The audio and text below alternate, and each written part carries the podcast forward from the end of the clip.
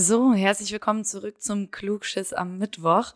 Hier ist wieder Mara und wir sprechen heute über das Thema Griffkraft und äh, Zughilfen.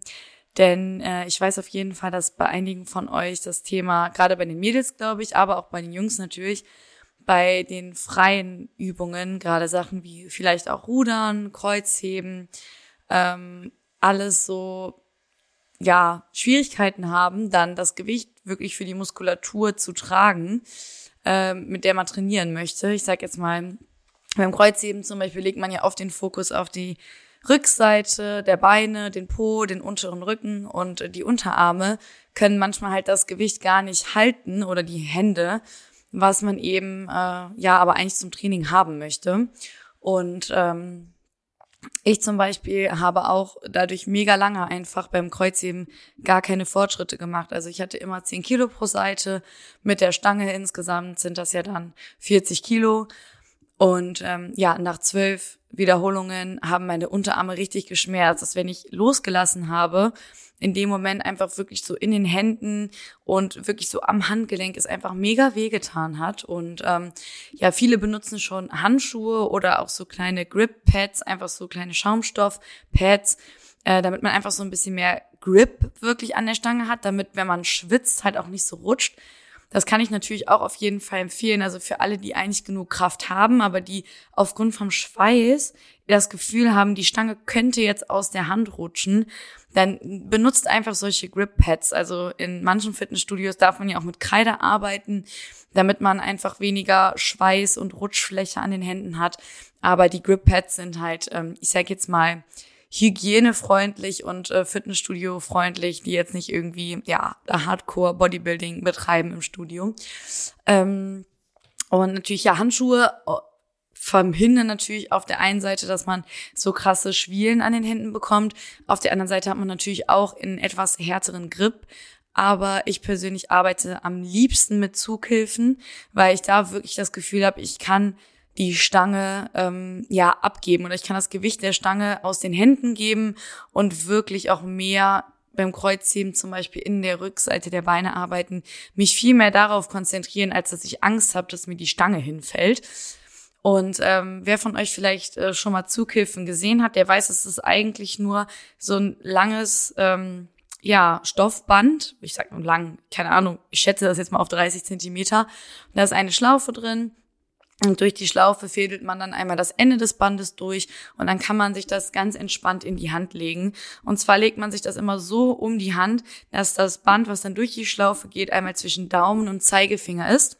Und dann ist es auch am besten, wenn ihr euch direkt angewöhnt, mit der eigenen Hand, also mit der Hand, an der die Zughilfe ist, auch dann um die Stange rumzuwickeln.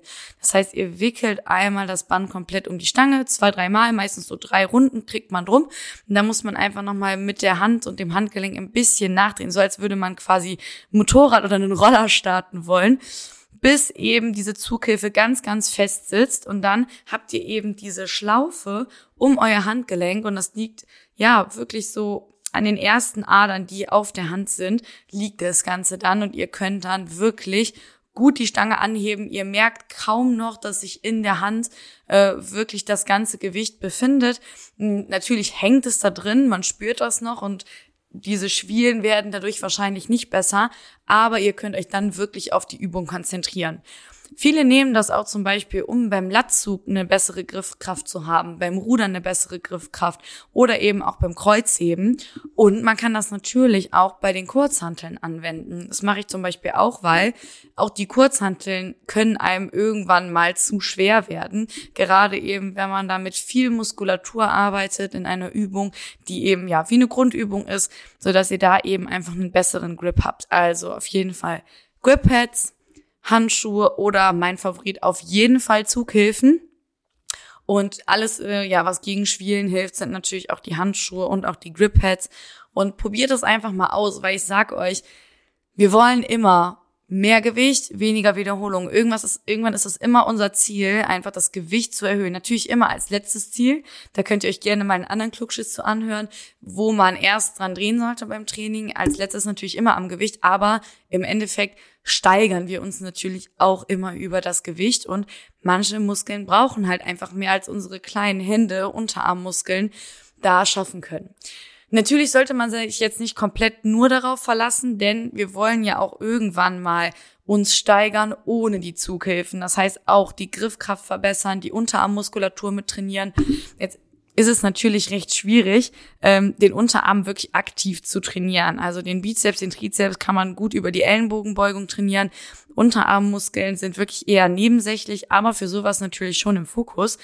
Das heißt, da gibt es auch verschiedene Übungen, in denen man einfach mal eine Stange in die Hand nimmt, das Handgelenk nach unten und nach oben wirklich aktiv mal bewegt.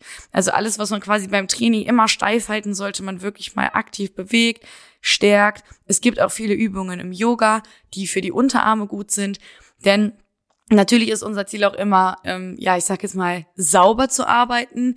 Das Training ja so, ich sag jetzt mal, ja, das Bestmögliche aus dem Training rauszuholen für den Körper. Und dann sollte man natürlich jetzt die Griffkraft und auch die Unterarmmuskeln nicht vernachlässigen.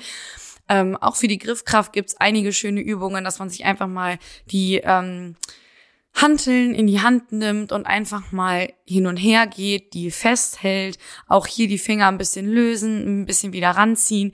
Das sind so Sachen, die kann man gut mal vor dem Training, nach dem Training machen oder auch mal an einem Restday einfach mal im Unterarm ein bisschen mehr arbeiten, so dass ihr dann dort eben auch einfach ein bisschen mehr Griffkraft habt dass ihr dann wirklich nur bei den richtig, richtig schweren Sätzen auf die Zughilfen zurückkommen müsst und bei den normalen Arbeitssätzen wirklich dann auch mit eurer Hand, mit dem Unterarm gut arbeiten könnt und auch so ein bisschen die Angst verloren geht, dass man das eben, ja, irgendwann loslassen könnte, das hinfällt und es dann einem peinlich ist oder so.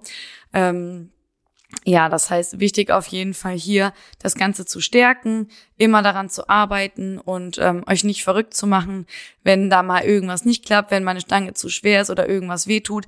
Von Training zu Training werdet ihr euch daran gewöhnen. Diese Schmerzen hören irgendwann auf. Das ist alles eine Gewohnheit und eben auch im Unterarm und in den Handgelenken ist das einfach nur Gewohnheitssache, sich da steigern zu können. Ich hatte jetzt eben noch was, was ich sagen wollte, aber ich glaube, das hat sich schon äh, aufgelöst. Also mir ist es, mir fällt es nicht mehr ein. Ich wollte noch irgendwas richtig Cooles sagen, aber ja, das hat sich jetzt wohl erledigt. Das muss ich dann irgendwie auf Instagram nochmal posten. Ja, das war's dann auch schon wieder mit dem Klugschiss. Wir hören uns in zwei Wochen mit dem Klugschiss oder am Sonntag mit der neuen Folge. Ich freue mich. Bis dann. Ciao.